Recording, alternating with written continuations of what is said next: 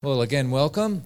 And it's my great privilege uh, to introduce our speaker for the weekend, um, Dr. Barry Chant, also pastor of the CRC. And, um, oh, I've probably met this man 20 odd years ago. Um, maybe I, I, dare say it was either one of your many visits to Griffith or at a conference. Um, and I've always um, loved just hearing him and just um, you know being under his teaching and, and but even more uh, lately, just at times just sitting and, and speaking um, with Barry and, and just hearing his insights and just his love for God and, and the journey that he's been on and continues. And um, I'm just really grateful that he's made time to come um, this weekend. Um, only just back from Indonesia, was it? Malaysia. And so, you know, highly sought after. And so, um, you know, we're, we're really blessed to have him here for the weekend. And so, um, you know, take advantage of, of it. Uh, you know, we don't get uh, caliber of, of um, men like Pastor Barry here with us uh, very often. Um, and so, yeah, just use this opportunity to invite people along and um, just get insight into something of God's Word that will, as James prayed, um, well, not only for our knowledge, but for our application in life. So I welcome you, um, Barry, and um, yeah, just come and share what God is, has placed on your heart. Let's uh, welcome Pastor Barry tonight. Yeah, thanks, Rodney. And thank you all for coming out on a Friday night after what has, I guess, been a busy week. I was. Uh, admire people who make sacrifices like this. Wouldn't it be so easy to sit home on a cold night and put your feet up and take it easy? So, thanks for coming, and I hope that you, by the time the evening is over, you'll be very glad you have. Very pleased that you're here. I bring an apology from my wife Vanessa, who originally was planning to come as well, but was not able to. Uh, but she certainly uh, will be keen to hear about the meetings, and certainly uh, sorry she couldn't be here. But uh, she has been here before, but there we go. And uh, yes, we have just got back from a very uh, exciting trip in Singapore, Malaysia. Uh, spoke, uh, we were there for over three weekends in four different churches. And uh, those who are wondering how you get to four churches to three weekends, well, it's not too hard if you just add a few. Leave that. but, I really enjoyed two, two of the churches we visited were pastored by uh, graduates of Tabor College, the students that I've taught in years gone by, and it's very, very exciting to go now and, and see them pastoring successful churches and reaching people for Christ. And, um, that's uh, I wish to say to my classes that the one thing, one thing I really hope for is that many of them will do far more than I've ever done. And when I see people, some of them are doing that, I'm thinking that is so good because that's what you want. You want to see the work growing, not decreasing. You want to see people expanding and not diminishing what they've received. And just uh, on Monday, we had a, a meeting in Adelaide, in Adelaide, that's a throw, throwback, in, in Sydney, of the Sydney CRC pastors. We, we meet every quarter just for lunch and fellowship. And one of the uh, pastors there was reminded me of something I'd said to him in, when he was in Crusade Bible College back in the 1960s. And I thought, wow, he still remembers after all those years. I'm very impressed with that. Um, one of the things that in, in uh, Malaysia and, and uh, Singapore, we're very excited the number of books that people bought. We um, sold 1,700 books while we were there. Uh, just people just thronged the book tables and laying, getting hold of whatever they could. We actually would have sold more if we'd had more, but we ran out uh, at the end. So that was very exciting too. And we have a few here tonight. So if you want to have a look at the book table before you go, please do.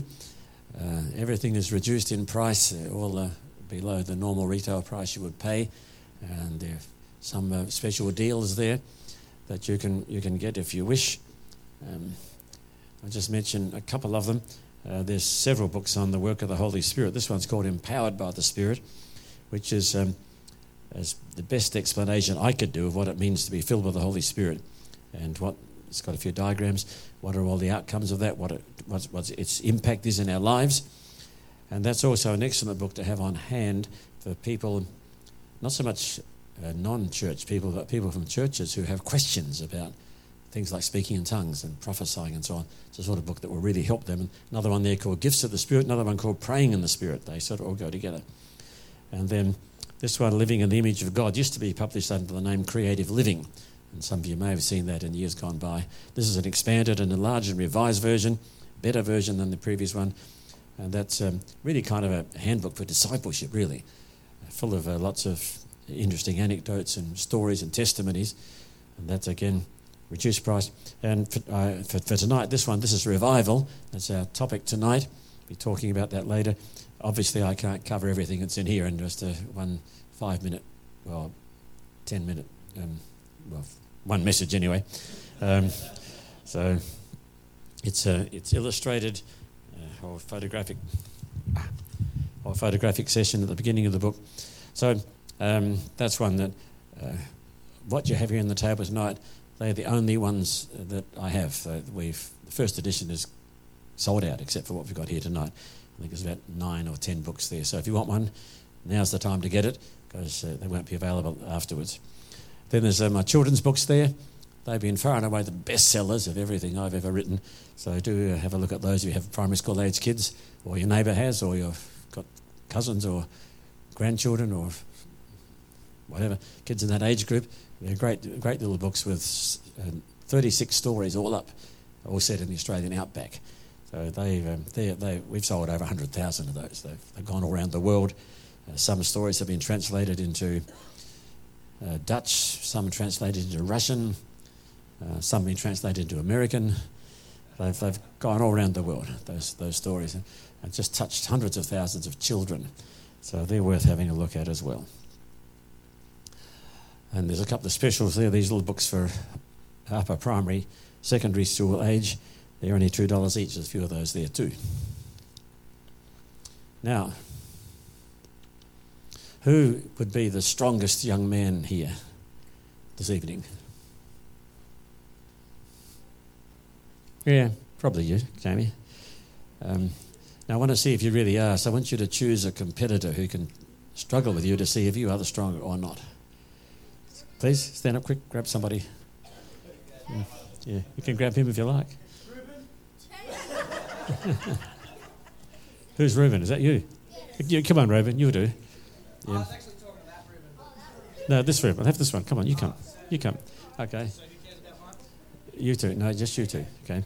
Now, I've got, these are the two books I was talking about, the books for high school age kids, right? Now, they're interleaved. So, what I want you two to do is to pull them apart by just by tugging. Okay, so grab hold and as hard as you can, just pull them apart.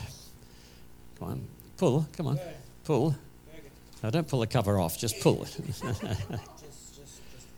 Hmm. Come on.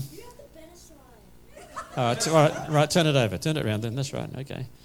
Okay. Pull. Pull. He's going to let you go any minute. I wouldn't do that, Reuben. He's going to let go. okay. Well, actually, it can't be done. Can't be done. No, no. No, uh, no, don't do that. No, Reuben, don't do that. I've got to put it back together if you do that. Well, of course, it can be done page by page, but it can't be done just by pulling. And, uh, you know, one of the things that in most local churches causes more hassle than anything else is disunity. But when we get really close together in fellowship like this, you know, it's very hard to damage a church where people are committed to each other in unity. And uh, when you start peeling off one by one, of course, then the whole thing will come apart. But if you, if you like this, you can stand very strong. So that's all, just a little fun exercise to show you something. All right. I'm going to talk tonight about this is revival. Assuming I can, here we are. We got that on the screen? Yes, we have. Okay. Um, let me say just by introduction that uh, we clearly live in a generation now where there's a great need for revival. Uh, I can't remember a time in my lifetime, and I've been around a few years, when there's been such a concerted attack on Christian values as there is in, the, in, in Australia today. Um, it's not everywhere, of course, but it is uh, in many countries, the very opposite is happening. There's a revival that's happening in many places, but not here. And uh, we have a, a society where there is an unapologetic attack on traditional Christian biblical values. And some of you may not be reading up much on it, but in the newspapers and in the journals and, and the editorial comments and really everywhere you look, uh, there, there, there, there are constant, uh, Facebook, it's everywhere, constant attacks on these things, on the things we believe and hold dear. And we desperately need God's Spirit to be poured out.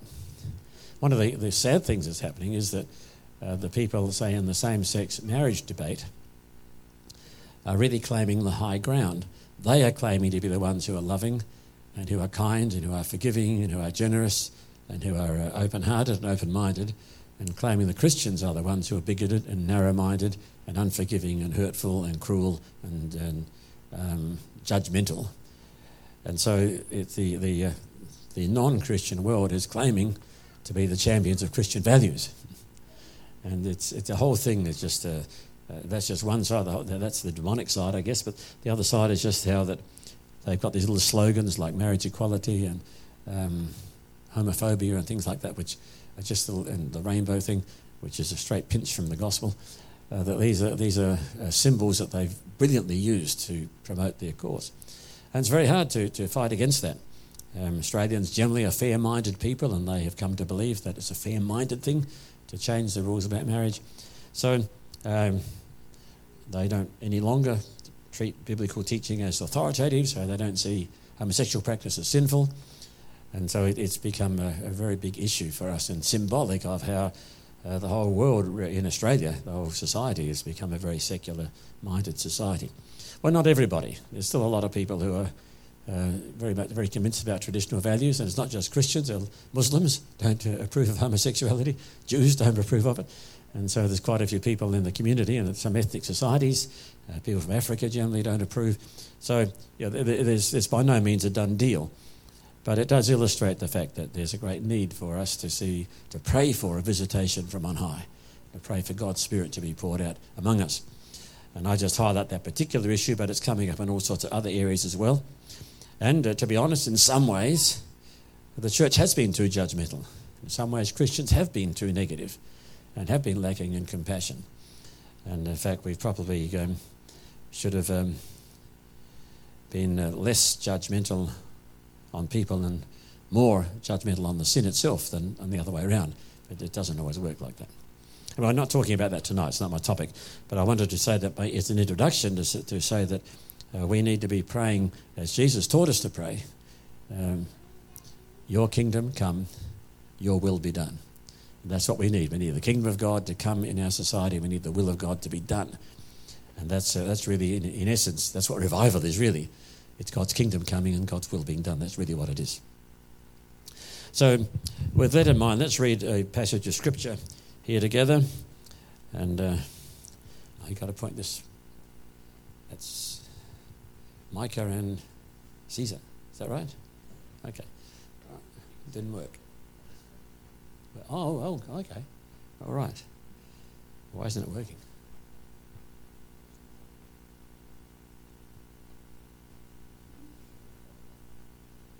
Bottom one. Well, the bottom one does put the light on the ceiling. Okay. okay. Well, pardon? Why don't you just do it from back there? Be save me. Okay, it'll be, it's pretty easy to do. You just got to press the button and it should go. Thank you. All right, there we go. Okay, I'm going to read from Amos chapter 9, verses 11 to 13. On that day, says the prophet speaking as God, I will set up David's fallen tent and I will repair the holes in it. I will restore its ruined places. I will rebuild them as they were a long time ago. That's really revival restoring ruined places, rebuilding ruined things. Um, they will capture the few survivors of Edom and all the other nations that were under my authority, declares the Lord who will do these things. Here's a key verse. The days are going to come, declares the Lord, when the one who ploughs will catch up to the one who harvests, the one who stomps on grapes will catch up to the one who plants. A new wine will drip from the mountains and flow from all the hills. We'll come back to that passage in a few minutes, but meanwhile, let's pray together. And I wonder if you would pray this prayer with me, please. Lord, please give us, if we play, can we pray together, please? Lord, please give us sharp minds to understand and soft hearts to believe. In Jesus' name, Amen. Look at what we prayed there. We prayed for two things for the, our minds to be sharp and our hearts to be soft, not the other way around. Didn't pray for soft minds and hard hearts. We prayed for sharp minds and soft hearts.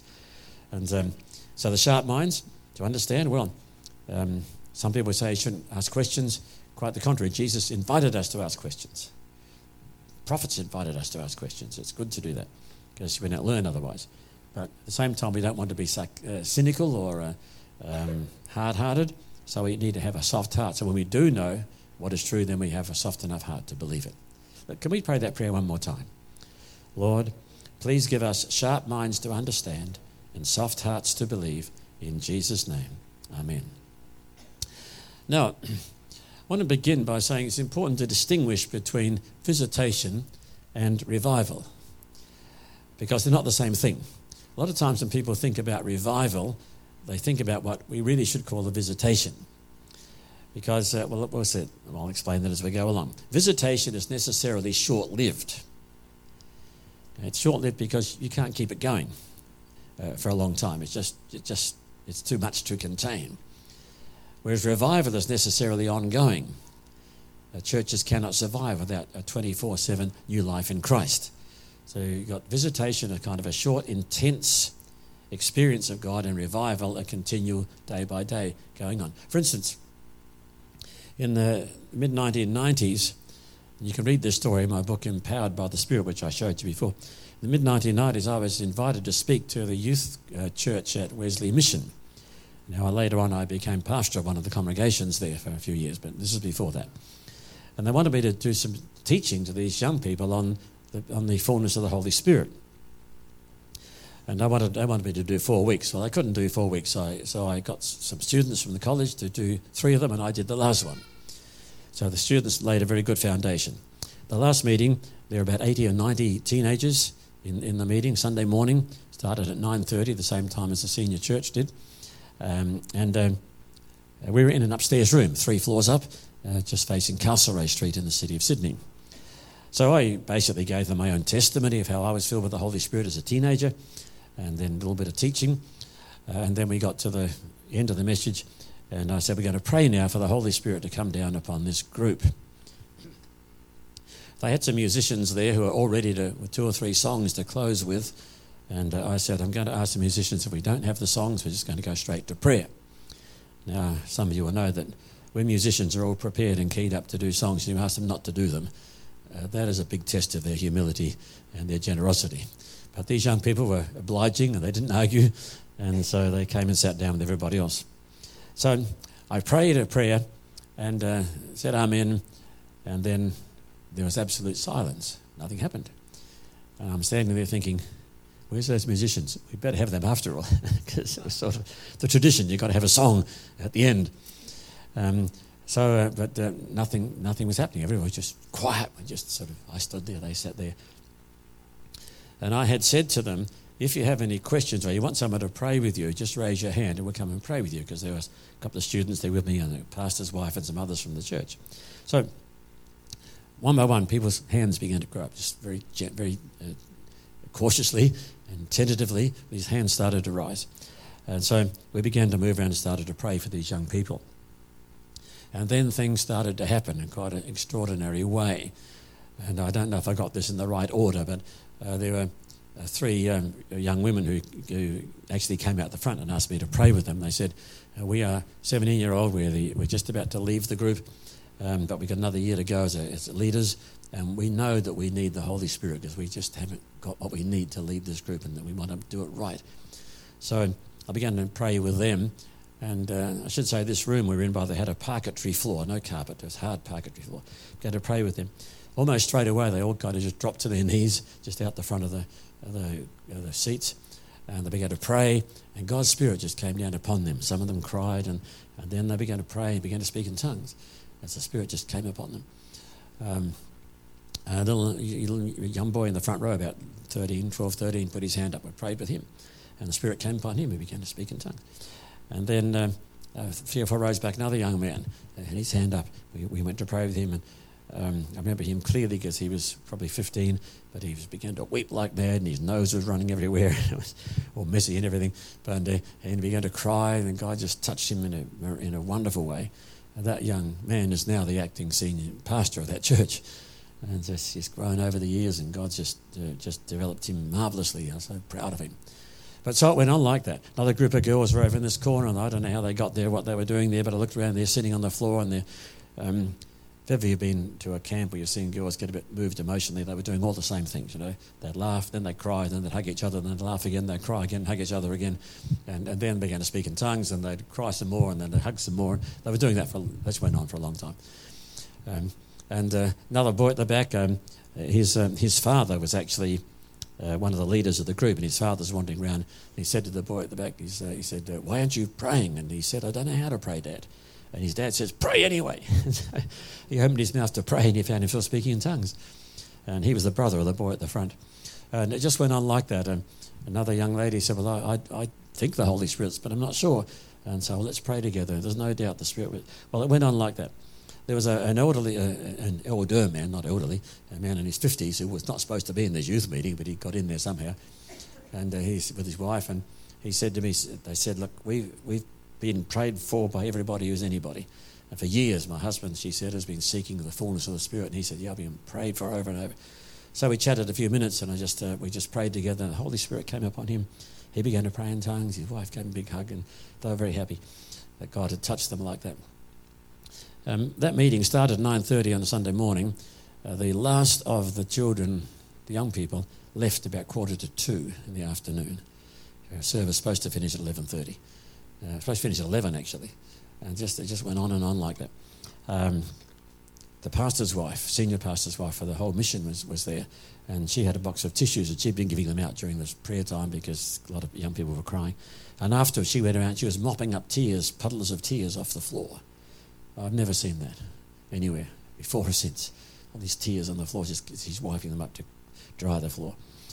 Uh, some of the kids, uh, when they got home uh, that, that night, they didn't want to watch television, they wanted to go to their room and pray. Uh, homework was a real hassle because they'd rather pray than do homework. they, they had to do the homework too. Uh, their parents got, some of, them, some of the parents were delighted, but some got really worried. They thought their kids had gone mad because they just wanted to pray all the time. They didn't want to do anything else. Um, I was told afterwards, I think 34, 34 of those young people were filled with the Holy Spirit that night, that, that morning, for the first time in that meeting. So it was just a wonderful visitation from God. Just a wonderful pouring out of the Holy Spirit. And I'd love to be able to tell you that next Sunday I went to another church and the same thing happened again. Well, of course, it doesn't work like that. Every situation is unique. Um, but um, that's the sort of that's what we mean by a visitation. When something marvelous like that happens, and a number of those young people became leaders in the church. It was just a divine uh, visitation, a gifting of God on that place, which um, no one had planned for, no one anticipated it. When I went to the meeting hoping some of the young people might be filled with the Spirit, but I had no idea that something like that was going to happen. Uh, just a beautiful thing. But a visitation like that, you can't live like that. You can't do that every Sunday because you had parents waiting out the, uh, for the, to take their kids home. You had other little children in Sunday school that had to be picked up afterwards, and they had to be uh, fed and lunched and everything. And and then of course homework has to be done and, and the parents have to go to work and, and there's all sorts of things. There's, there's other meetings happen and if, you, if, one meeting goes over time in a church where you've got several services happening at once then that affects the whole program. So you can't sustain that. And that's why uh, we got there on, on the screen it says uh, something about um, oh, the previous one said uh, visitation is so intense you can't sustain it. You just the intensity cannot be sustained. So um, if we think that's revival then we're making a mistake because um, you just can't sustain a, a move like that. You, it's, it's great on the short term, but you can't live on it. It's just too much to live on. But this is what, so what do visitations do? Well, they, they help us to uh, understand what God can do if He really sets His, his heart and mind to do it, and what can happen, uh, even though we may not be particularly uh, looking for it. In fact, there are some scholars who argue that a, a visitation from on, on high cannot be planned for, cannot be programmed, that it's just it's a sovereign act of God. Uh, the great Jonathan Edwards, for example, believed that very strongly, and uh, others as well you, you might uh, know about from history. They, they were quite uh, sure in their own minds that uh, that sort of thing, you can't orchestrate it, you can't plan it, you can't make it happen, but when God wants it to happen, then He will do it. So, so what is a visitation? Well, it's uh, a few things we can say about it. Visitation is transient. Uh, and that's why we call it a visit. It's uh, uh, you may maybe a day, maybe a week, maybe a month. Someone comes visits and stay longer than a month. It's no longer a visitation; it's a habitation. They're moving in. visits are usually transient. They're usually short term, and so um, it's a, it's it's a departure from the norm. In other words, uh, visitors come to stay, for example, you've got to maybe get some extra beds out. You've got to rearrange the rooming and the the uh, where people sleep or sit. And uh, if they've got visitors for a meal, you get extra chairs, extra food. It's a departure from the, it's not the normal way of life. It's usually for a special purpose. A visitor is usually uh, for the purpose of celebrating a birthday or anniversary or something, or um, maybe it's a, a, visit to a hospital where you're um, you're going to see someone who's sick. It's very short term. It's usually pleasant. Most visitations are, are happy times where um, we, uh, we are celebrating something. We're getting together with family we haven't seen for a long time, perhaps. It's, also, it's usually a, a joyful time.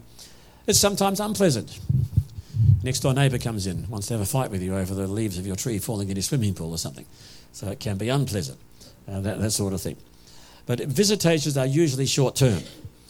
Um, sometimes we use the term about uh, pastoral visitation where we talk about people in the church going and visiting others who are in need of maybe sick people or lonely people. But again, it's, it's, it you don't go and stay there. You visit, you go on, you visit somebody else. So it's that kind of arrangement. So I read in Scripture of Paul and Barnabas, for example, saying, uh, let's go back and visit the churches where we've been already, going back for a short term visit. Or Jesus talked of visiting those in prison, or visiting orphans and widows, which James mentions. And then Martha, remember, prepared for the coming of Jesus. She got everything ready for his visit. So that's visitation, a short term, transient departure from the norm for a special purpose, which is usually pleasant. Uh, now, in the Bible, there are basically two reasons for visitation. Now, sometimes you have to read the King James Version of the Bible to pick this because some of the modern versions don't use the word visit, they use another word. Um, or there's several different words they might use. Um, but that's what the word literally is shall I not visit? So Jeremiah says, Shall I not visit them for these things, declares the Lord? They've grown fat and sleek. They know no bounds in deeds of evil. They judge not with justice the cause of the fatherless to make it prosper. They don't defend the rights of the needy. Shall I not visit them for these things, declares the Lord? And shall I not avenge myself on a nation such as this? Shall I not visit them for these things, declares the Lord? Shall I not avenge myself on a nation such as this? That's in the same words in a different chapter. And chapter 6, he says, Be warned, O Jerusalem. So the purpose of a visitation here in this Old Testament passage is very clearly as a warning, calling people to repentance. Um, there's another, some more scripture reference down the bottom of the screen there. Um, actually, this bit's still working, isn't it? So just, just here, you barely see them. Uh, but uh, Exodus 20, verse 5, we, God talked about visiting uh, the iniquities of uh, over several generations. Le- Leviticus 26 the passage there, uh, the Lord says a number of things He's going to do to Israel. Um, but He said, but, and if you don't repent, then we'll do this. And if you don't repent, we'll do that. If you don't repent, we'll do this. And the whole purpose of the visitation was unpleasant visitation. The whole purpose of it was to bring the people to repentance. And these other passages, Psalm 89 and Jeremiah 23 too, they say basically the same thing. God says, if, if trouble is coming on your community, on your nation, then this is why. And so sometimes there is a visitation from God which, which results in repentance. And um, in fact, many times things that we call revivals sometimes are more like visitations of, of, God's warning, calling people to repent. Now, in, in my book uh, on called This is Revival, that's this one here, I was telling you about. Um, there's some story. What I tried to do with this was um, not to tell some of the very well known stories, and to pick out some lesser well known ones that you might find more interesting. So, for example, story from Bario in, in Borneo, in uh, East Malaysia. It happened um, probably 40 years ago now, where a, a young uh, school teacher named uh, Solomon, oh, what's his surname? Doesn't know, first name Solomon, um, was uh, teaching a, a, Sunday school class of boys. it was actually in a school, but they were using the school for the Sunday school class. And uh, this uh, young man, Solomon, Solomon Bulan, he had got to a stage in his life where he, he felt he was not living a consistent Christian life, thought he was not um, being a true disciple of Jesus. And so he um, said to the boys uh, at this, on this particular Sunday, he said, Look, I, I want to tell you, he said, I am not going to be teaching anymore. He said, I realize that my life is not in order, and I'm not, I'm, if I'm trying to teach you, I'm being a hypocrite. So he said, I'm, I'm just telling you, there are things in my life that aren't right. And so um, I, until I sort them out, I'm, I'm not going to teach you anymore. So this will be my last class. And he, he stopped, and there was silence. And I don't know what reaction you might expect to happen at a time like that. Uh, imagine you're one of the boys in the class and what you think you, may, you might expect to happen. But uh, what did happen was that within a few moments, one of the boys stood up and he said, Sir, he said, My life's not too good either. He said, There are things in my life that aren't right. he said, uh, I need to get right with God. So he fell on his knees and started to pray. Another boy hopped up and he said, Same, same here. He said, My life is, is out of order too. I, have I've, I've got things that I, I shouldn't be doing what I'm doing. So, and uh, one by one, these boys, the whole class finished up, all of them on their knees. And uh, not just crying, but sobbing and howling because of their sin. They're just desperately Uh, convicted of sin. Because uh, of, this teacher sat there kind of shocked because he, he just thought he was going to walk out of there humiliated and embarrassed, although he, he knew he had to do it. And here's this whole move of God in this, this school. So much so that people from around the campus heard the cries and shouts and came, to, came in to see what was going on. And the, the, the word got out, and amongst other people, and there's, there's, a whole big story about it of how in this place called Bario, how there was a widespread visitation from God that not just touched the school, but touched the communities around about. Some of them, uh, many of the children lived in villages some distance away. And so when they went home, they told, told their parents what had happened. Then the parents started to become convicted of sin, and they began to weep and howl over their sins. And so other villages, there were little revival uh, pockets of revival and, and returning back to God. Uh, miracles began to happen. One group of girls were going home one, late one night uh, back to their village and got lost. And so they prayed, and a light appeared on the pathway before them, showing them which path they should follow to get back to where they needed to go. And there were signs in the skies one even published in the newspaper of a cloud formation that was seen to be a God confirming what was happening in this place. And that went on for some weeks. Because, as I said, visitations usually can't be sustained. They're so intense emotionally and so intense spiritually that people usually just can't, uh, you just can't keep on like that. You've got to kind of get back to balance again. But those things do call people to repentance. And sometimes when the Spirit of God moves like that, then and people are shaken like that, then it's, it's, it's a deep work of God. Um, Geoffrey Bingham is a name, maybe known, known, known to some of you, It was a missionary in Pakistan for many years, lived in Adelaide most of his life. Uh, he had an experience in Pakistan also some years prior to this, where uh, again the same thing happened a great move of the Spirit, people confessing their sins amongst, uh, amongst the people, and the missionaries beginning to confess their sins as well. And, uh, and then great expressions of love as they began to forgive one another and uh, to uh, help one another.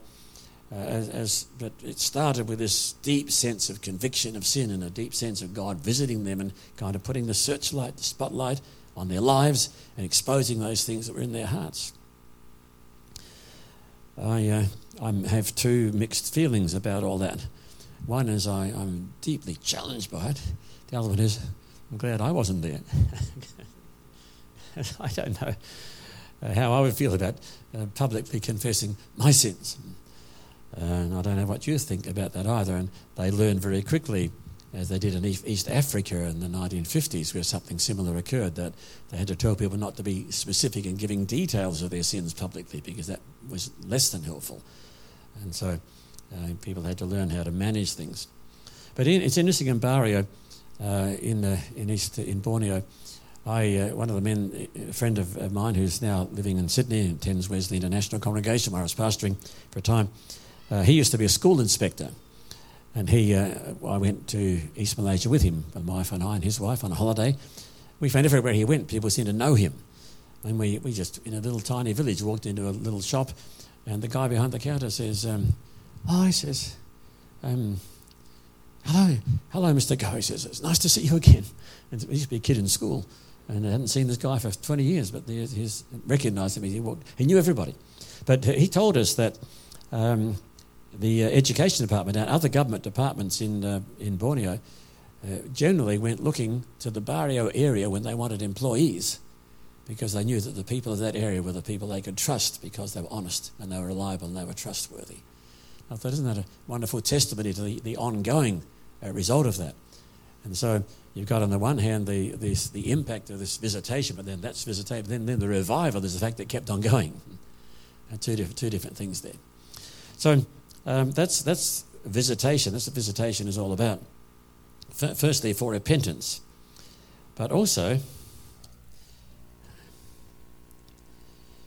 what's happened to my computer? A lot to be said for old fashioned pen and paper sometimes. Here we are. Also, visitation is for redemption. First for repentance, second for redemption. Now look at these words here. These are spoken uh, by um, prophet Zechariah uh, at the time of the birth of Jesus, John the Baptist's father.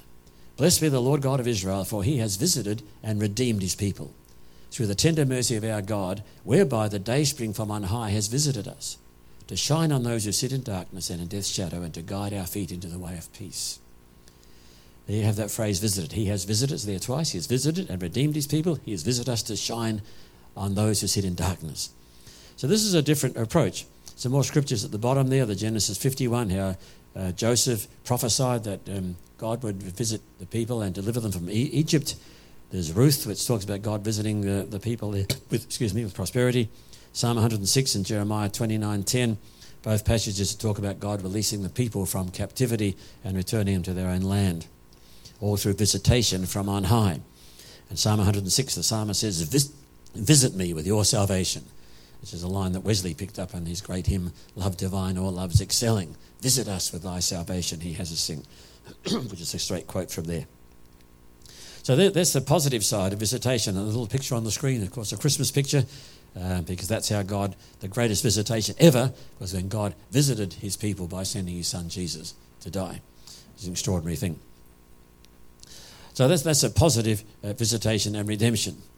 And sometimes the two go together the visitation that uh, comes with a warning and a conviction, convicting power, and, and brings people to their knees in confession and repentance.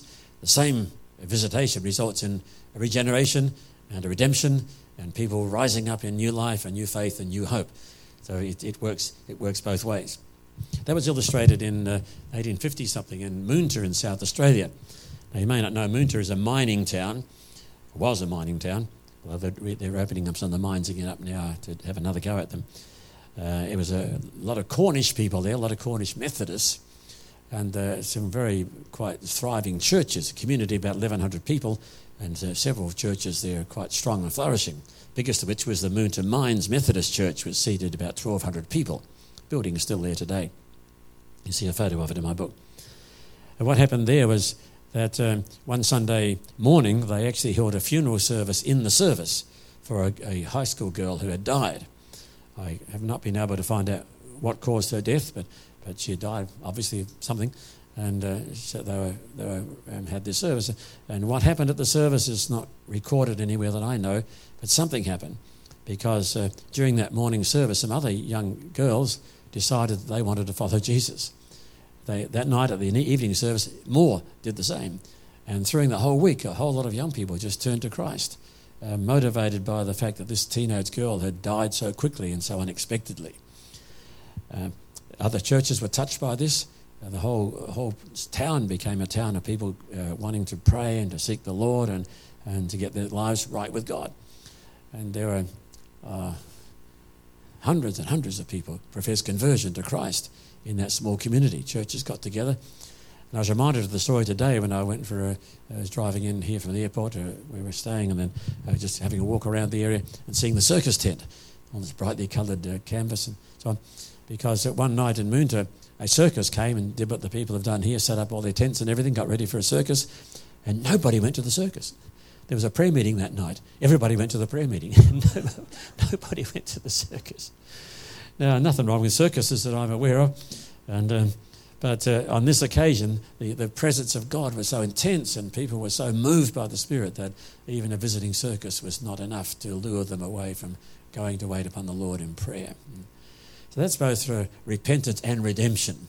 People repenting of their sin, but also being redeemed into a rather different kind of life.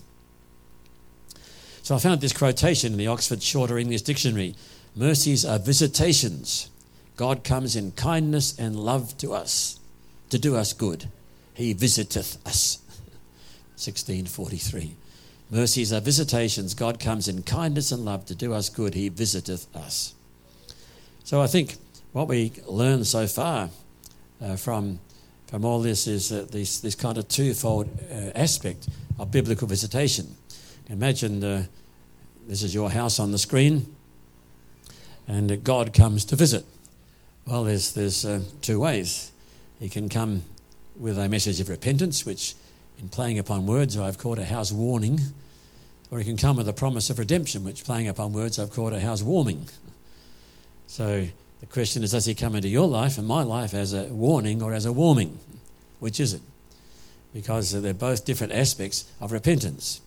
And I think the, the repentance side of it, the visitation side, gives us a taste of what life can be like if we go on living like that. And we're going to talk a bit more about revival in a minute and what that means. But at this stage, we've got this, this visitation concept, and there you can see it. The black on the left hand side indicating God coming uh, and visiting with warning, then the green, blue on the other side, redemption or new life. And that there's, there's the two things.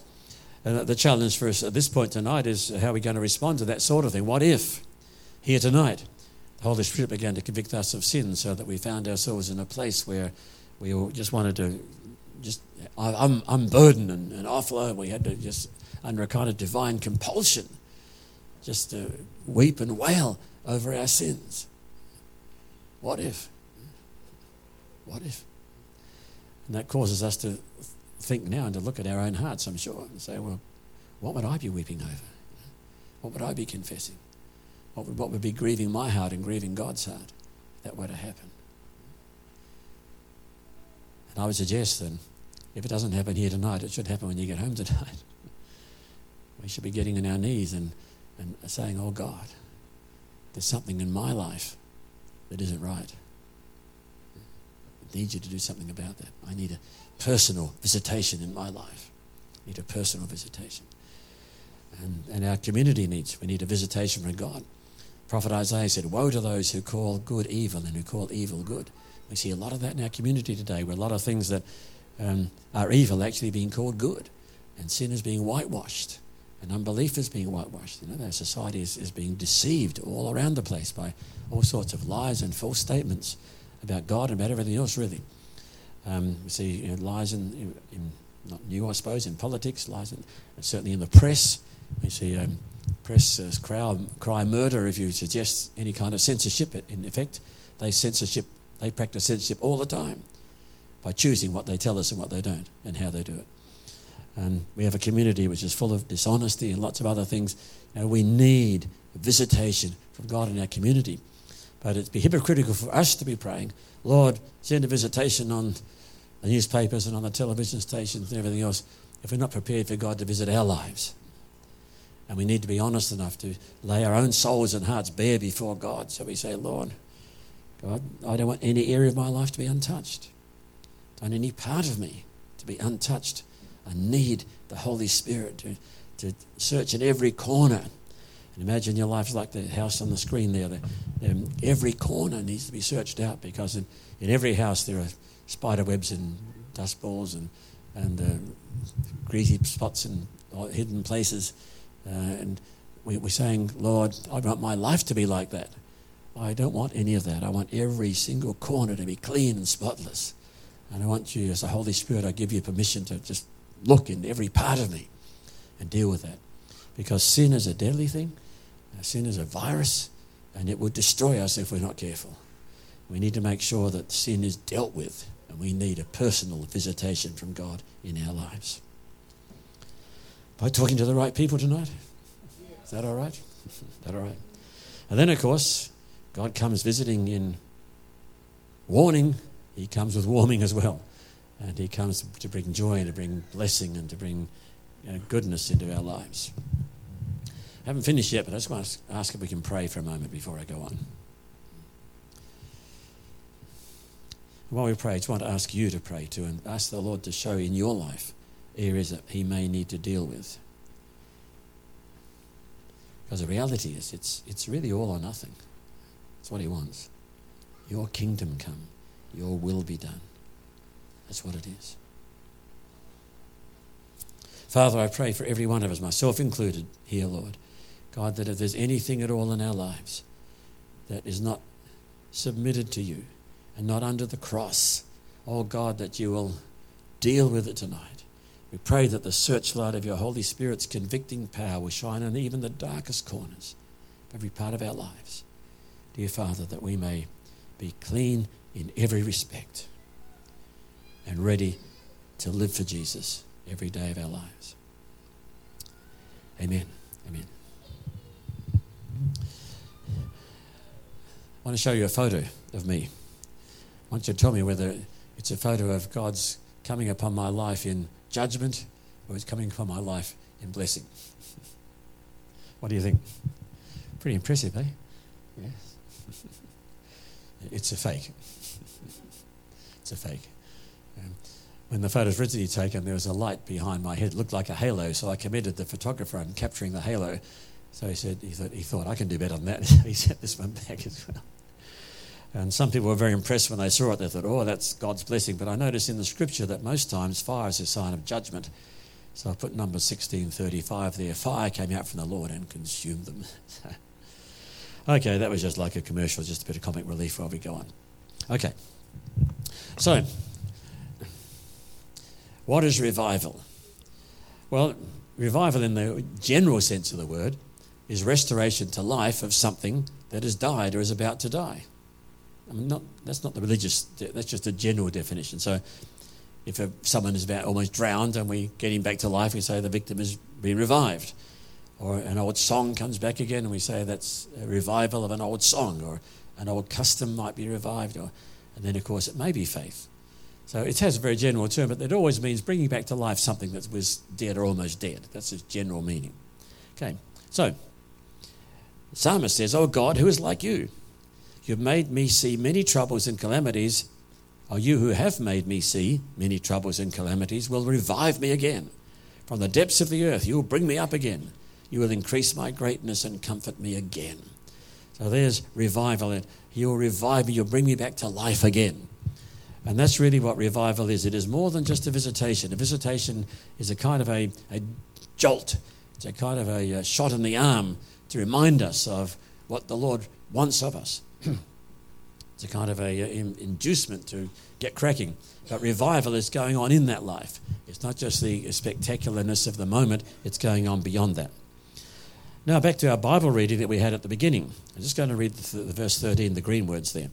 The days are going to come, describes the Lord, this is from Amos chapter 9, when the one who ploughs will catch up to the one who harvests. The one who stomps on grapes will catch up to the one who plants. New wine will drip from the mountains and flow from all the hills. Now, that is a prophecy in the first part about restoring uh, ruined places. That is a prophecy about a restored kingdom and a continuous harvest. Uh, it's a prophecy about the church. It's not just visitation, this is ongoing. So it's interesting that when um, the church in the New Testament held its first uh, general council, that James, one of the apostles, quoted that passage of Scripture. That's what he quoted. If you go back one for us, please. Um, back, he quoted that passage of Scripture about the, the, rebuilding the ruined places of David, David's fallen tent, and the, the harvest time. You know, when, and see what the picture is there in verse 13. You know, the, the plowman, the, the, the, harvester is bringing in the crop, and the, the plowman's already ready to start planting the next one. Not even, no fallow ground, no season, I think he's ready to go. And um, then the one who's stamping the grapes, stomping on the grapes to get the wine, the, the, there's someone already planting the, the new and the and the new wine will drip from the mountain. In other words, it'll be there'll be so much such an abundant harvest.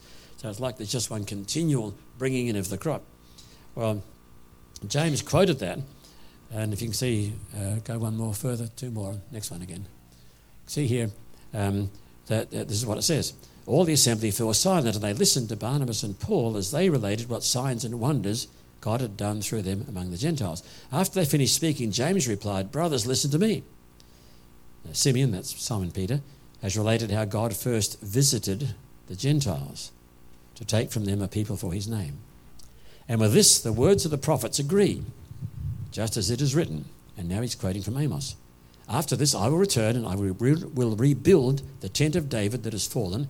I'll rebuild its ruins and I will restore it that the remnant of humankind may seek the Lord and all the Gentiles who are called by my name, says the Lord, who makes these things known from of old.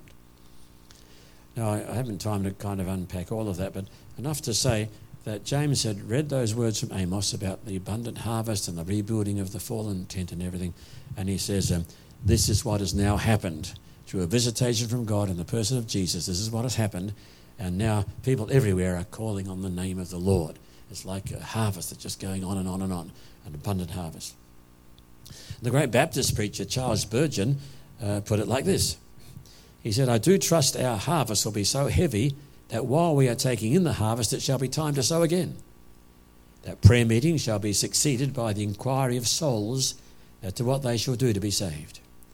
And that ere the inquirers' meeting shall be done, it shall be time to preach again and again to pray. And then, ere that is over, there will be another influx of souls that the baptismal pool shall again be stirred, and hundreds of converted shall flock to Christ. Now, mark, here is a promise given of revival. He's talking again about Amos. When that revival shall be fulfilled, this will be one of the signs of it the marvelous growth and grace of those who are converted. The young convert shall that very day come forward and make a profession of his faith. Perhaps before a week has passed, you will hear him publicly defending the cause of Christ. And in many months, you will see him standing up to tell others what God has done for his soul. As the fire from heaven shall the Spirit rush from the skies. And as a sacrifice which instantly blazed to heaven, so shall the church burn with holy and glorious ardour. That's Spurgeon, Spurgeon's understanding of that passage of Amos. He also sees it as a promise for the church, promise of ongoing revival in a way that we haven't seen before, but it's not just short term, it's going all the time an ongoing thing. In other words, Jesus abides in the house all the time. He comes to stay. Okay? Uh, it's not just not just visitations. He's the same house, but now the heart there represents that he's there in the house. He's come to stay in the house, and that is revival. That is the ongoing experience of Christ in our lives. Now, from the beginning, the word revival was prominent in the CRC. This is a CRC church, which I presume you know. If not, have a look on the door as you come in. There's a sign there that says that. Um, now, CRC used to be called the National Revival Crusade. We're going back to the 1940s. So for some of you, it's a very long time ago. Actually, it's the same distance for all of us, isn't it? But it seems longer ago, the younger you are. It used to be called the National, because it was a crusade for revival in the nation of Australia. That's why it was given that name initially.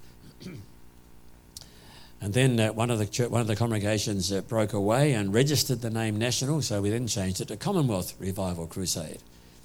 Now, my memory goes back to those early days. I remember when it was National Revival Crusade. So that's giving away something. In fact, um, you know, I, I, used to think about the people who started the work as, as the old timers, and now I realise that I was actually, the, the work formally started in 1945. Uh, there were meetings before that, but the actual work formally started then. Well, I was baptized in the Spirit in 1952, which is seven years after that. So I'm now one of the old timers. I'm one of the pioneers. I go back to those really early days. So I remember a lot of this.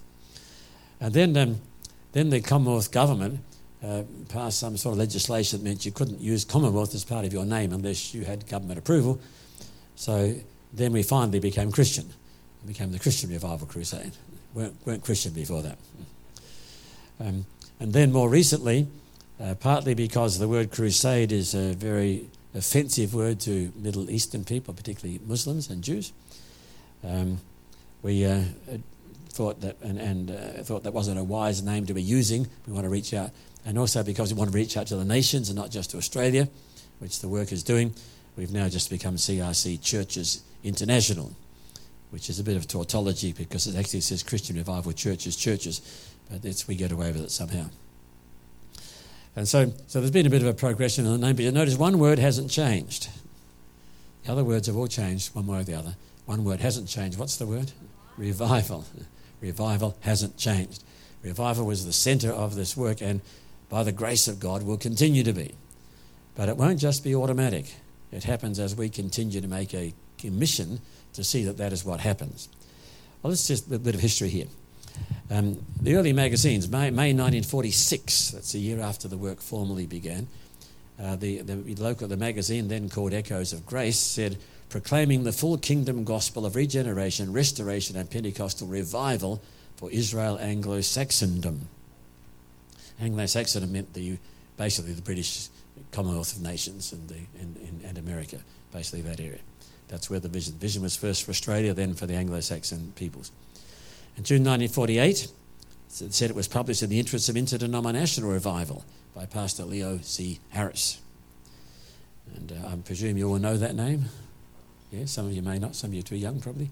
Well, Leo Harris was the man who really, his father really started the work, but it was under Leo in 1945 that the, the it became formally organised. And then in March, April 1952, said it was dedicated to the interest of a great latter day revival and the awakening message of Bible prophecy. Notice that one word is there all the way through. The other words change, but that one's there. In 1956, you should write a song, that sounds good. Uh, dedicated to the promotion of salvation, healing, revival, and the awakening message of Bible prophecy. And then uh, in November 1958, the cover story said Crusading for Revival. And then in 1966, there was a cover story Revival on the River Murray. And that was the beginnings of the a number of churches began to establish, including this one ultimately uh, right up through the Riverina area. 1967, my brother Ken wrote a series of studies published in the magazine called Revival. Now, so you can see revival was a very strong and important part, and there's covers there of a couple of the magazines. In those early days, as the magazine was called, The Revivalist. You see one of those covers has the word revival in very bold print, like made of stone over the nation, and the rain coming down. Uh, that all the way through, that was uh, those early days. This was the theme of the movement, a theme saying we believe in revival across the nation and indeed across the world. now, Leo Harris's view on revival was revolutionary. It bypassed the self-centered, self-afflicting reward for holiness concept so popular today. Let me ex- explain that. Um, the most common belief today about revival is if we pray hard enough and work hard enough, then we'll have revival. Well, that really isn't biblical, not what the Bible teaches. We used to sing songs about it, though. That's why we used to sing in those 1950s, and I'll change the words to make it Griffith. If you believe and I believe, and we together strive, the Holy Spirit will come down, and Griffith will revive. And Griffith will revive, and Griffith will revive. The Holy Spirit will come down. Griffith will revive. So easy. You believe, we strive together, it's going to happen. Well, it wasn't quite that simple because it wasn't just our believing and our striving that produced revival. It's a work of God.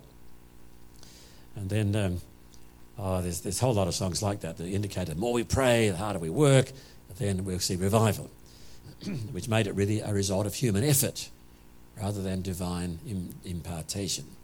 But Pastor Harris saw revival as a word based and Christ centered phenomenon. And uh, there's a whole lot of discussion about this in my book. Uh, on, on his teaching and believing. Now, here's some, some of the things he said. Uh, this is, um, you notice, by the way, the dates of his life 1920 to 1977. He's only 57 when he died, a relatively young man, same age as Charles Spurgeon, actually. Charles Spurgeon was also 57 when he died. So, well, that's a feature of greatness. I don't know if it is, I missed it. I, we'll pass that now. He goes on, he, he, he, wrote, this Revival is the fanning of dying embers into a blazing fire, once again. Revival is restoration. You know, there's a whole lot of re words here. Restoration to life and strength and power of that which is about to die. The restoring of things that are almost dead. Revival is recovery of that which is lost. For the church, revival must mean fresh reception of the life and power of the Holy Spirit and a return to the forgotten truths of the Word of God. These words restoration, recovery, reception, return. Revival is the awakening of the church to the responsibility, another one, and the restoration to the church of the power of the Spirit and the recovery of the church of forgotten truths of the New Testament. Same words again. Thus enabling it to meet its challenge and to fulfill its calling. Overall, uh, Leo Harris saw three crucial elements in the whole area of revival the revelation of an everlasting, omnipotent Christ.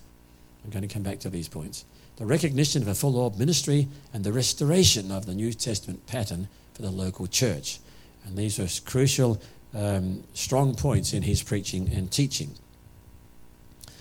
Now, I remember sitting in an Adelaide tram one morning, going from point A to point B. I'm not sure which was A and which was B. I was going somewhere.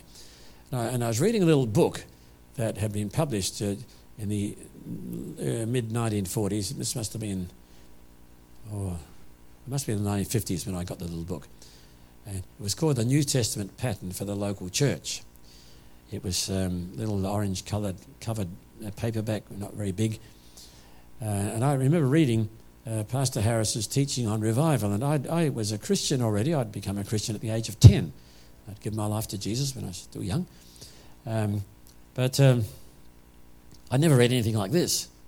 I never heard anything like this.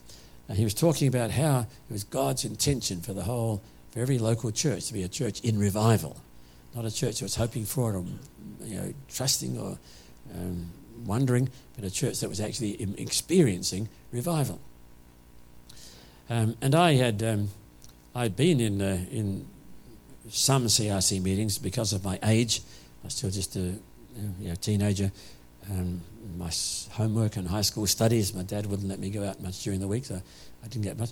But um, uh, uh maybe a few years later, the early 60s, I remember going into Sturt Street in the Crusade Hall there, and it was a phenomenal experience. Because here was a church that every week, week after week after week, was experiencing revival. Uh, it was a remarkable thing. Uh, I, have uh, been doing some research into the history of this, as you know, bit of a historian. And I talk to people and they say, you know, you could sense God's presence when you were still half a mile away from the building. And I remember that. Remember, I, not many people had cars in those days. We mostly travelled by, by public transport. And I remember going on the tram or on the train and then walking from the station or the stop to the church, and, and you just sensed you know, the excitement. You hadn't even seen anybody yet. You're just walking to the place, and you could sense that you know, something was going to happen in that place that night. The building then, uh, it was called Crusade Hall, was seated about 500 people. It was jam packed every Sunday night. Uh, and every week, people were being saved, people were being healed. And in fact, uh, I remember about this time at one point, where one Sunday came along and nobody responded to the altar call to, to give their lives to Christ. And the whole church uh, went into prayer and fasting. They thought, God has left us. the Spirit has departed because nobody, nobody decided to follow Jesus. Now, looking back now, I know that some of those people who responded didn't follow on with it. Some of them just went out the front and then went out the back, and that was that. didn't see them again. But many of them were genuine conversions and, and many genuine healings that took place. Some of those been well documented.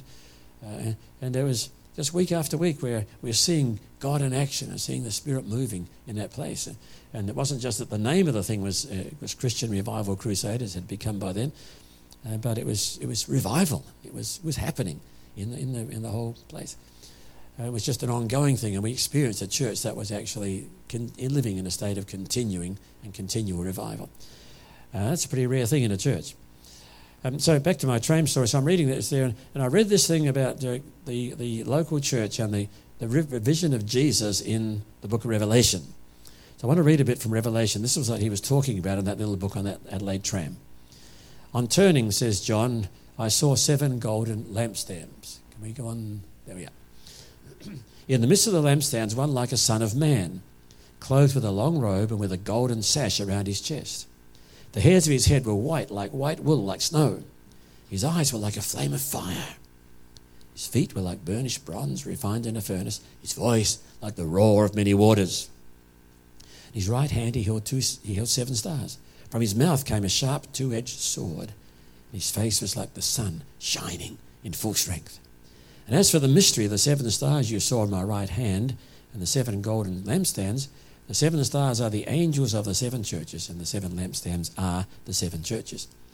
Now, if you look at that description, some of those things um, are, are, are, very challenging, and I haven't got time to go through them tonight here, but things like um, the hairs his hair was white like white wool, speaks very much of, of purity, and then his eyes like a flame of fire, that is here somewhere there. You have eyes that kind of look at you and burn right through you. And this is Jesus' eyes. His feet like burnished bronze, and then um, his voice like the sound of many waters, like a great roar when he spoke. No PA system, just this great, huge roar, just coming from a spot, but it seemed like it's coming from everywhere, like the roar of a great waterfall. Um, and then um, sharp two-edged sword coming out of his mouth. which is, of course represents the Word of God. Um, and then um, his face like the sun shining in full strength. In other words, you couldn't look at his face because it was so strong. It was just too dazzling. It would hurt your eyes to look. Um, and then, uh, and, and that's, that's the kind of vision that, that John saw of Jesus here. But that wasn't what this little book was about. It's about the fact that in verse uh, 13, up at the top of the second line there, says, In the midst of the lampstands was one like a son of man. Jesus is there in the midst of the lampstands. He's surrounded by these seven lampstands. If you go down um, to verse 20, towards the bottom, uh, the seven lampstands are, are, the seven churches. So here, and these are the churches to which letters are written in the next two chapters. So here's Jesus in the midst of the seven churches. And what Pastor Harris uh, extracted from that and taught that, he said this was not the, the menorah, you know, the seven branch Jewish uh, lampstands, like three half circles. It wasn't like that. It wasn't one lamp with seven branches. It was seven individual lampstands, all separate. And he was making the point that Jesus is in the midst of the local churches, that he has a direct relationship with each local church, not with the whole movement, but through each local church, which is why in some movements you've got some churches that are flourishing and some that are, have not been revived, which is a polite way of saying they're dead. Um, you get both things in the same movement. Um, uh, so belonging to a movement doesn't necessarily mean you're in revival. He was saying every local church can be in revival, but you've got to have a direct relationship with Jesus. And each local church needs to be in fellowship with Him. And so the direction and the passion and the vision of each local church needs to come from Him.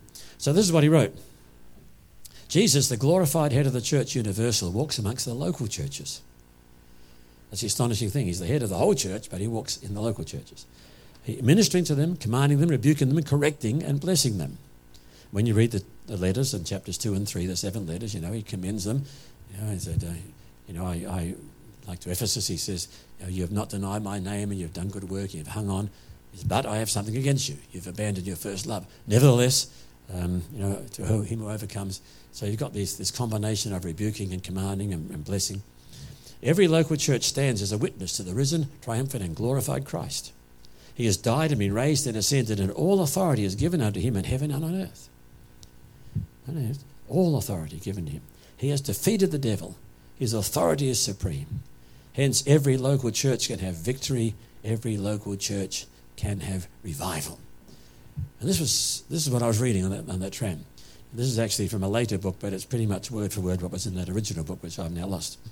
So that, that was the theme, that, uh, that revival was a possibility. It wasn't some impossible thing. It wasn't some far off dream. It wasn't just dependent upon a sovereign visitation. A visitation or not, we can still be living a life of revival, uh, simply because we live in relationship with the Lord Jesus. Now, uh, Leo Harris died in September 1977. In August 1977, uh, he announced that he was going to preach on Sunday night on the topic, If I Only Had One Sermon to Preach. And he told us when he began to speak, and I was there at the meeting, he said how uh, he, um, he'd been wondering if, if he could never preach again, except for this, he had one last, one last time, one last opportunity. If he could never preach again, what would he say? What would he say if he only had one sermon to say it in? Um, and so this, he preached this sermon on this August night. Um, four weeks later, he actually died. Month afterwards. So it almost was his last sermon. Personally, I'm never going to preach on that topic. but the four main points he made, the four main points he made were these. First of all, rebirth. This is the great central truth that Christ came to bring us new life. In other words, he's going to preach the gospel. The old fashioned good news that God so loved the world that he gave his one and only Son, that whoever believes in him should not perish, but should have everlasting life. He was going to just preach the simple, plain, old fashioned gospel. No gimmicks, no tricks, uh, no, no fancy things, no, no jumping, falling, dancing, waving, uh, crying, laughing, none of that stuff. Now, if it happens, it happens, but, but that wasn't what he was going to be focusing on. He was going to focus on the simple, plain message of the gospel the good news, which is what our world needs today. They need it today because the trouble is they don't know they need it and they don't want it. Had a phone call, as you probably get sometimes, I guess. Do you get telemarketing people ringing you up? Yeah, yeah, you do, obviously. Because I work at home these days when I'm not travelling and I get lots of them. So the lady rings up. wants to offer me a new funeral plan. So I listened to her for a while and I said, Can I ask you a question? She says, What? I said, uh, What sort of plan have you got for after your funeral? And she says, Look, our funeral plan is very good. I said, No, I'm not asking about your plan. Said, I'm asking, what, what about after your funeral? Well, our plan, no, no, not your plan. What about after your funeral? And she pauses. She says, she says Are you talking about heaven and hell? and I said, Yeah. I said, I am. Oh, she says, I don't believe in that. And I said, Well, I'm so sorry for you because that means you must be living a life without hope. How can you live without hope? And she hung up at that point. Um, but the other day, someone else rang up with the same thing. I mean, this has happened many times now. A man this time, and, and I asked him the same question. And uh, so we finally got, we stopped trying to come back at me. And I said, Look, seriously, you know, what will happen to you after you die? He said, I don't know. And I said, Well, you know, if I'm right, and then I explained the gospel to him. I said, You know, you can have eternal life. You can know you're living forever because Jesus died and Jesus was buried, he rose again. And if you trust in him, you can live forever. He said, Oh, well, he said, Yeah, I suppose, maybe. And so I said to him, Look, if you're right and I'm wrong, I've lost nothing. But if I'm right and you're wrong, you've lost everything. He said, Oh, maybe. and, um, and, and the, but a girl the other day, I said the same thing to her. And, and I said, Do you have a church? She said, Oh, not really. She said, But I'm, I'm interested. Where do you live? Live on the Gold Coast. I said, look, there's some great churches on the Gold Coast. And I said, some people think of church as being sort of old-fashioned and stuffy and, you know, old-fashioned clothes and old-fashioned hymns and things. Hard, it's hard to see. said, look for a new one. said, there's some really nice new churches on the Gold Coast where they've got good music and good preaching. She I will, she said. I will. I'll, I'll go and find one. So, you know, you can't talk too long because they've got supervisors watching over them and they've got to get so many calls in an hour and so on. So uh, you can't want to make trouble for them. Um, but that's just the, just the simple gospel. That's, that's, uh, and... Um, I don't know what good it does, but it's fun. and um, one thing is for sure, uh, it usually makes the calls fairly short. so saves me time if there's nothing else. So there you go. Oh, I've got strategies for people who want to sell me a new telephone plan. You ever heard of the Royal Telephone Company? It's great. Never get a busy signal. Line never breaks down. Never get any static. You always get the person you want. You always get an answer every time. I said, wonderful. Best of all, it's free. so, I said, so, of course, I'm talking about prayer. I said, do you pray? You know, it's interesting. Get some interesting conversation. Um, but it's the old-fashioned gospel. It's the old-fashioned gospel, the good news about Jesus. Uh, that's what people need. Trouble is, most of them are not aware of the fact they need it because I suppose we have such an easy lifestyle in our country, most of us, and uh, don't think much about eternal life. Revelation we need a revelation that only comes by the Spirit of God, that we are the children of God. We didn't know that. Now, some people think they are the children of God, but it's not based on revelation, it's based on a myth. But we are the children of God. We need to understand that. And this is where satanic strategy is very clever at the moment because Satan is really trying to tell everybody they're children of God. And so they don't see their need anymore. And uh, just see that I think really what second what Paul said in 2 Corinthians 4, verse 4, that God of this world has blinded the eyes of those who don't believe as the light of the gospel, glorious gospel of Christ should shine upon them, is even more true than it's ever been. There's so much deception in the world today, and it seems like Satan has just managed in our country to just pull the blinkers over almost everybody's eyes. They need revelation. Renewing of our minds, we need to think biblically and focus on God's calling, power, provision, love, mercy, and promise.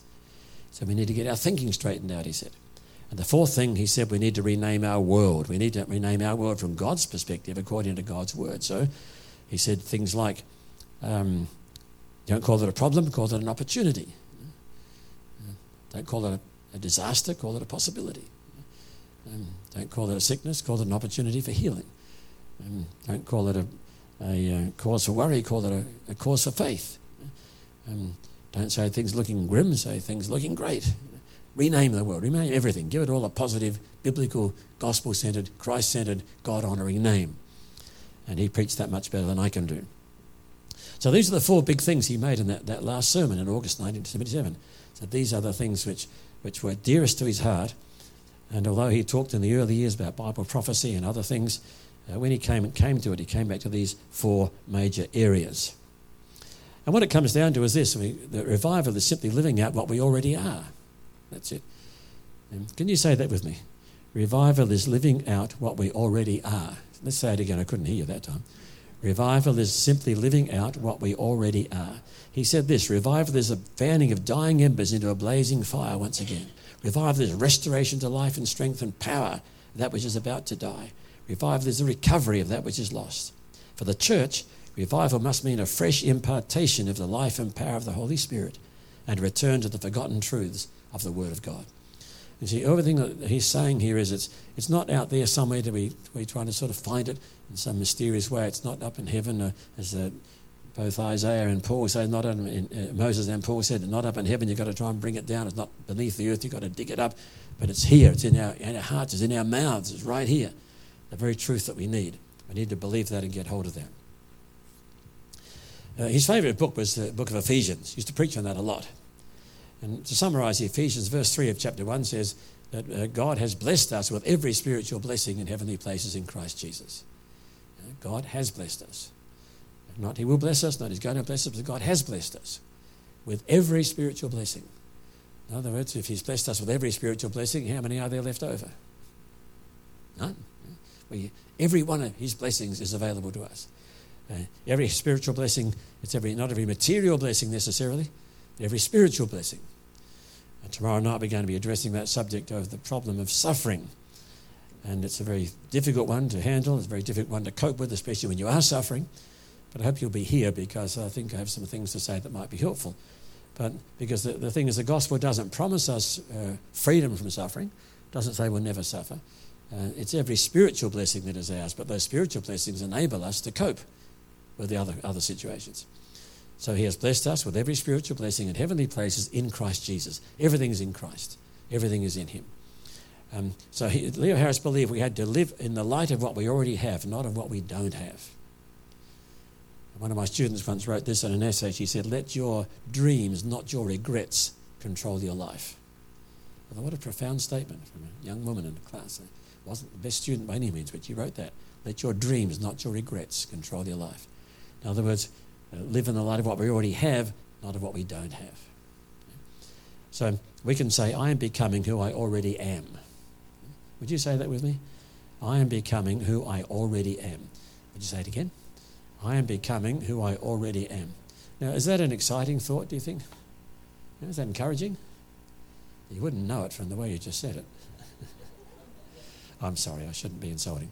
Let's say it with, with meaning this time, okay? I am becoming who I already am. That, we're almost there. One more time. I am becoming who I already am. Now, if you're a Christian in Christ, you have every blessing there is. Every blessing is yours in Him. There's no blessing you don't have. It, you already got it. It has been given to you. It's past tense. He has blessed us with every spiritual blessing. Um, think about it like this when a little baby is born in normal circumstances, is that baby a human being? Yes. Yes, clearly. In fact, even with physical defects, you'll still say this child is a human being. In other words, it's a human being human. And that's what human beings are. They're humans being human. And all our lives, we continue to be humans being human. So, is that little baby any less human than you or I are? No, just as much. And babies can't do much, of course. There's only about three things babies can do. The rest of the time, they're quite useless. But we all love babies. You know, and such cute, adorable little things. And we all, we all were babies once, so we dare not despise babies because we're despising ourselves if we do that.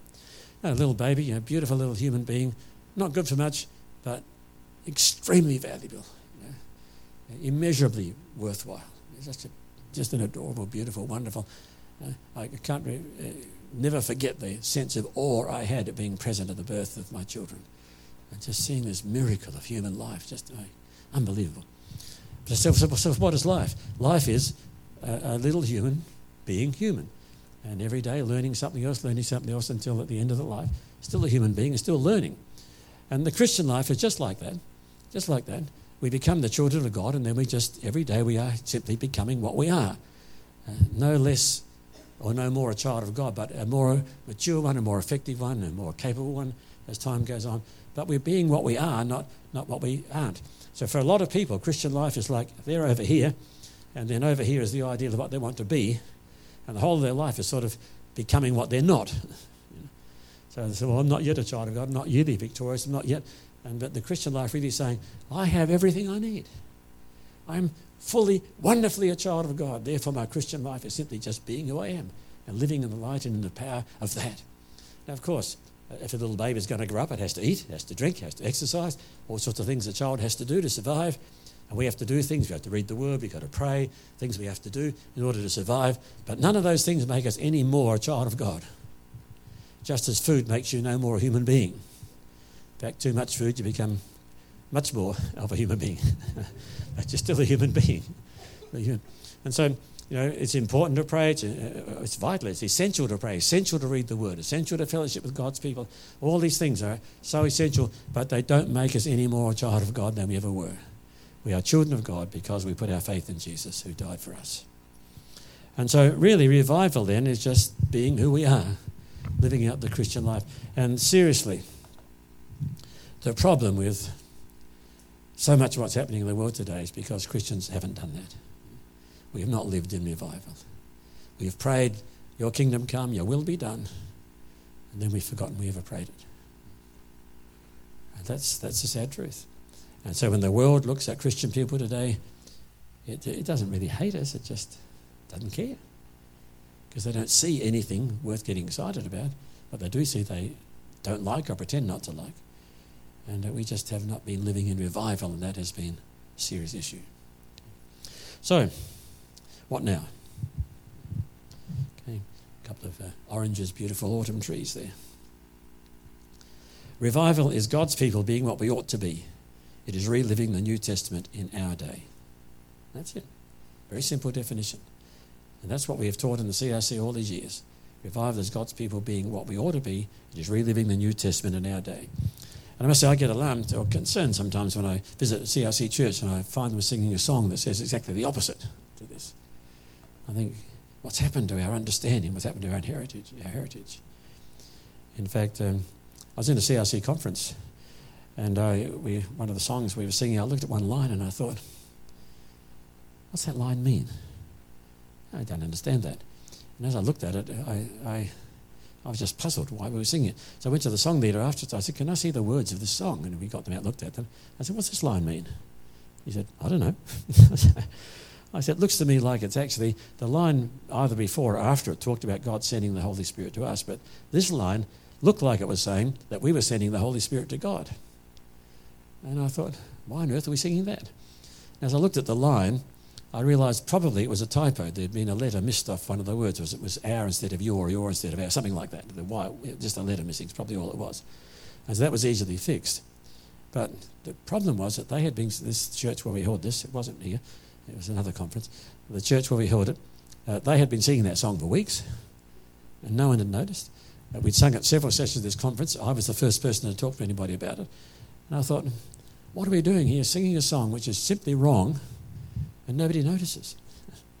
nobody notices. We need to guard, jealously guard the truths that have been entrusted to us.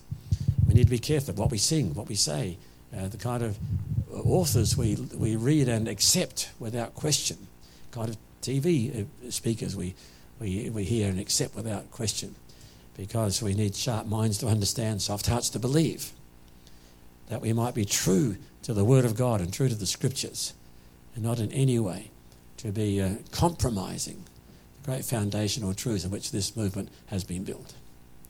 Does that make sense? Is that all right? Yeah? Okay. All right, I think that's all I've got. Oh, no, one more thing. Nowhere does the Bible tell us to pray for revival. That's an interesting statement, but it's true. Uh, many people say we've got to pray for revival. Uh, what we do pray for is what I've said already your kingdom come your will be done. Uh, and when we answer that prayer, then that is revival. That's revival. Would you stand with me as we pray?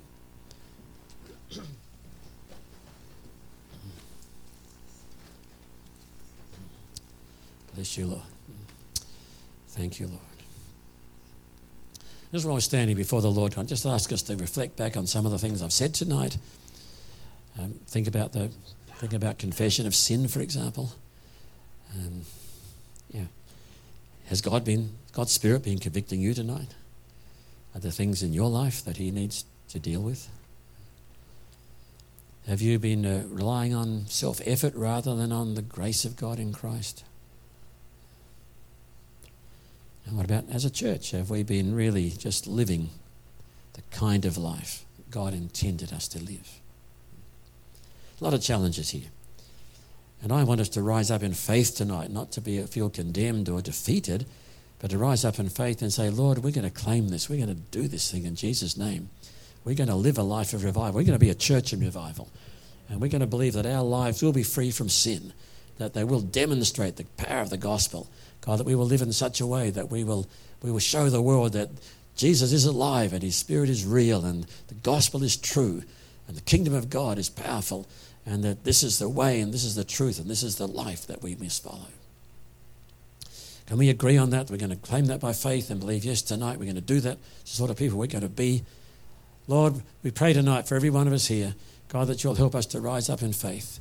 Lord, help us to be strong in faith, giving glory to you. Oh God, we just pray tonight that we will not in any way um, compromise or fall short. But Father, you'll help us as we read and study and think and pray, read the scriptures and meet together. God, that you'll lead us in such a way that we are really walking in your paths and doing the things that you want us to do. Father, we pray that in the matchless name of Jesus our Lord. Amen. Amen. Would you take your seats, please?